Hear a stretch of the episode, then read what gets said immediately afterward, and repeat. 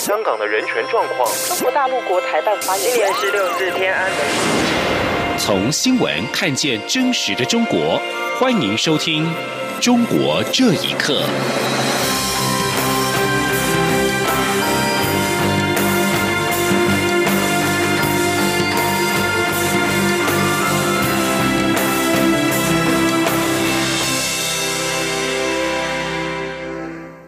各位好，欢迎收听《中国这一刻》。蔡英文总统拼外交，海洋民主之旅造访太平洋三个友邦。总统在今天在马绍尔群岛跟媒体查叙的时候表示，这次出访的意义之一是清楚看到台湾在印太地区可以扮演有意义的角色，也就是从两岸中的台湾跳脱成印太区域的台湾，这样让台湾的视野以及思考国家未来的角度都会因此变得不一样。记者汪兆坤的报道。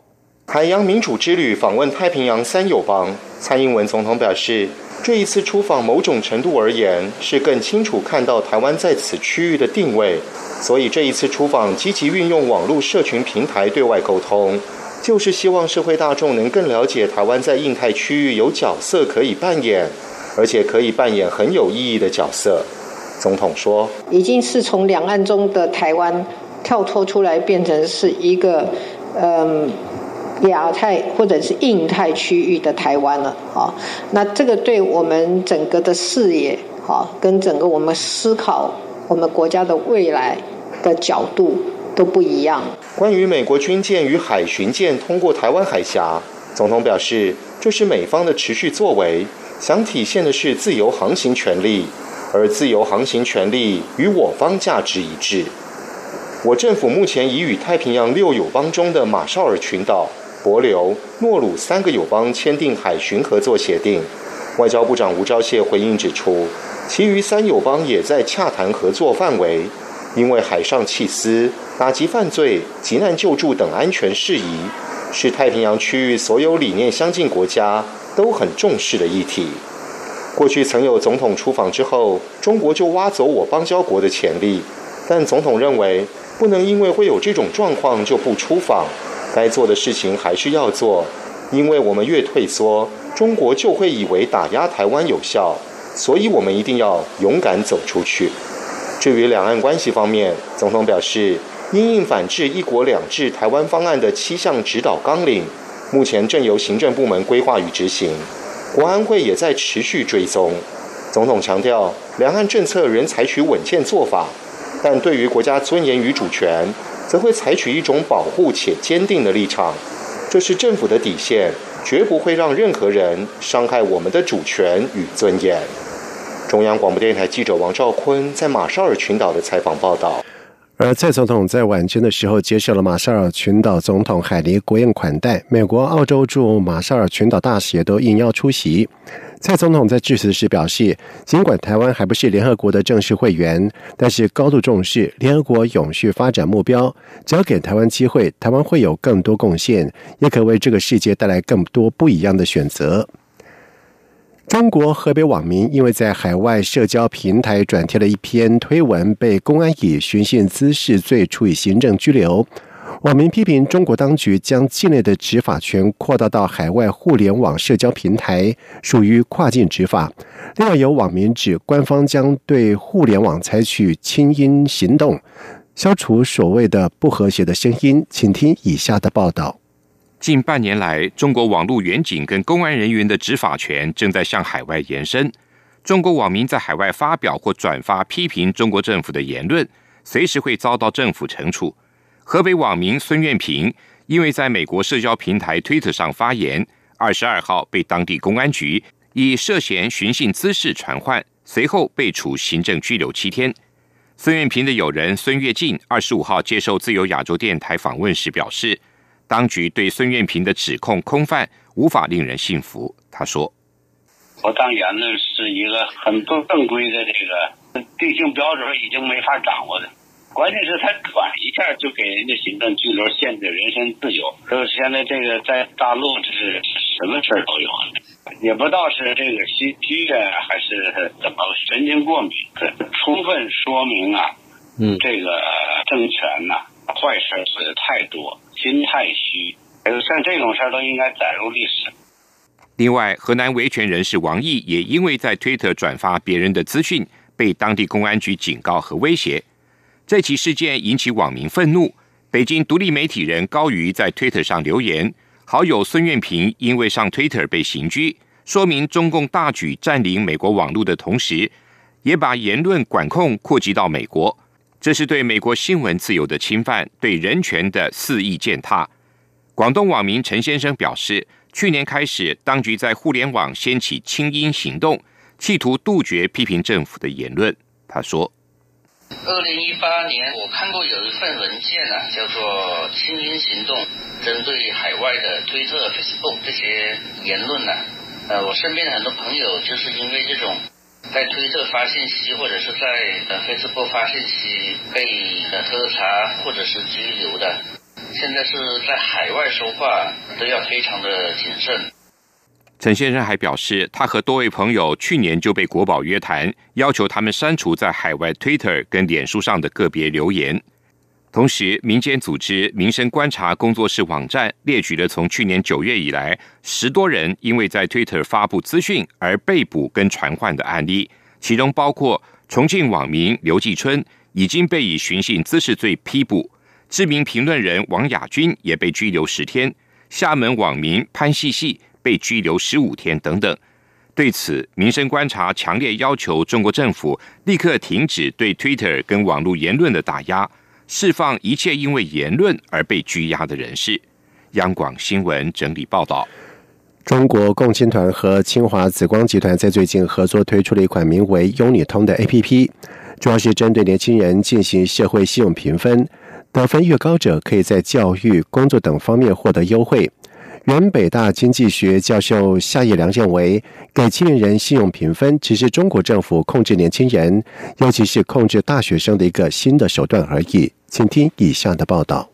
根据自由亚洲电台转述南华早报的报道说，开发者不愿意透露他们是根据什么样的方法来计算信用分数，并否认加入了有关中共党员或团员等资料。但开发者强调说，有关的信用分数将对使用者未来在找工作、申请学校、购买房屋和贷款方面带来影响，甚至也会影响到年轻人找对象。和外国不同的是，优你通信用评级会大量搜集使用者非经济和金融行为的资料，包括发表论文、发明创造和参加社会志工活动等，可以获得加分；而考试作弊或者抄袭则会被减分。报道并指出，优你通只是中国正在建立的青年信用评分体制的一环。对此，在美国的网络评论人士李宏宽认为，优你通仿效了美国的三大信用公司，利用共青团在中国也建立这套系统，是一个极具中国特色的信用机制。原北大经济学教授、现旅居美国的夏业良则认为，这是中国政府使用大数据、云端计算和人工智能进行社会控制的一种尝试。如果有人在微信发表所谓不当言论，就可能被降低信用评分。这只是中国政府控制年轻人，尤其是控制大学生的一个新手段而已。夏业良说：“现在他们是用这种方法来控制年轻的大学生，控制中国的年轻人啊，各方面的限制的目的。”都是为了束缚，呃，老百姓，束缚年轻人，呃，希望中国人不要乱说乱动。夏叶良并指出，中共掌握的档案资料会跟随每一个人很长的一段时间，甚至影响到他日后升学、就业等等各个方面。优你通就是档案资料的数据化版本。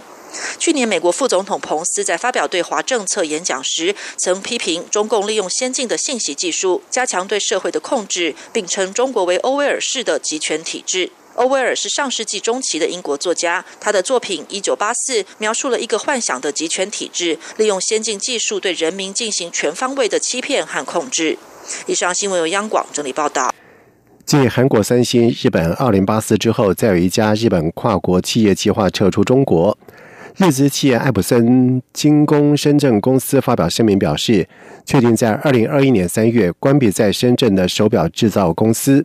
深圳市宝安区工厂裁员将近超过千人，而对此有学者认为，外企纷纷撤离中国与中国政府重视国企、轻视外企及民企有关，并且认为，如果中国企业不进行结构性的改革，外资企业撤离的步伐不会停止。请听以下的报道。爱普生在中国的业务主要有影印机、扫描器、投影机等业务、电子元件业务以及工业自动化设备业务。这次传出将关闭的工厂是二零一一年成立以手表制造为主营业务的公司，这也是继二零一八年以来，三星、奥林巴斯等日韩跨国大型企业在深圳工厂第三起关门的案例。爱普生并没有就其手表业务撤离中国做出解释，但有媒体报道指出，主要原因是成本高涨，加上手表销售不如人意，深圳地方当局对环境要求趋于严厉有关。广东网络活跃人士王爱忠接受自由亚洲电台访问时就表示，近几年有许多大型外资企业撤离中国，与经营成本增加有一定关系。他说：“整体来说，跟这个。”中国大陆的这个人工成本啊，这个土地成本啊，环境成本，企业成本的上升，可能是还是有很大的关系。对，呃，企业成本应该是还是最大的原因。呃，这些决定了这个一些企业这个从中国这个转向这个一些这个东南亚国家或者这个拉美国家。另外，浙江大学经济学院的施先生认为，近年外企纷纷撤离中国，与中国政府重视国企、轻视外企和民企有关。他认为，如果中国企业不进行结构性改革，外资企业撤离的步伐不会停止。满足他们这种垄断之后的中国的经济，必将是一个结构性的问题，使得中国经济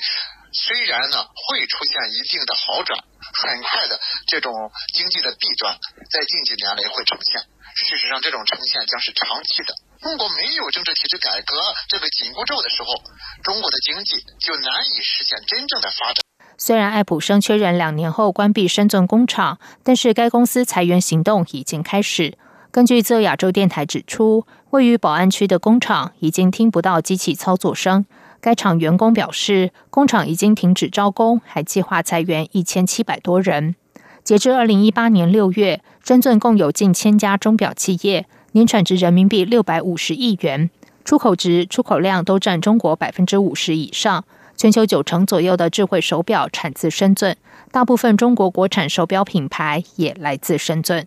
央广新闻整理报道：六四事件在今年将满三十周年，曾经在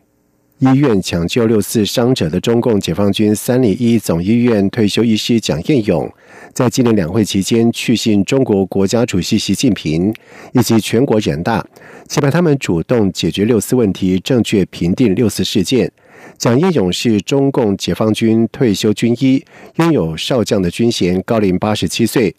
这并非他首次对六四议题发言。在二零零四年六四事件十五周年的时候，他就曾经在当年中国两大期间上书中共中央政治局，会将六四证明为爱国运动。蒋英勇当年因为六四发生，而且时间点敏感，一度遭到了当局的软禁。在六四事件届满三十周年之际，他仍坚持对中共发出良心的呼吁。他表示，六四的问题最大的误区就是不把人的生命看成是问题。这个问题应该是每个公民、干部、领导心中都清清楚楚的。因为最高领导至今没有明确的表态，所以绝大部分两会领导至今仍然对此事闭口不言。蒋运勇认为，六四事件由最初定性为反革命暴乱，改为政治风波，就说明了当初镇压是错误的。重新评定六四是人心所向，也可以减少对社会带来的不安。美国国务院在二十五号一份报告指出，中国有系统的阻碍进出西藏的管道，限制外交官、记者跟一般的平民拜访西藏。根据法新社的报道指出，依据去年十二月在两党支持下通过的《西藏旅行对等法》授权，国务院在提交给国会的报告当中记录了进入西藏的种种的问题。《西藏旅行对等法》表示，目前美国没有地区像西藏一样被禁止进入。该法要求美国政府在今年底前应该按照对等原则拒绝核发签证给负责执行西藏政策的中国官员。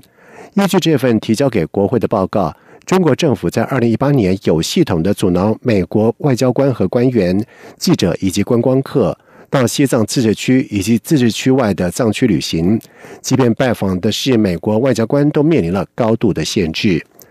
以上中国这一刻，谢谢收听。这里是中央广播电台台湾之音。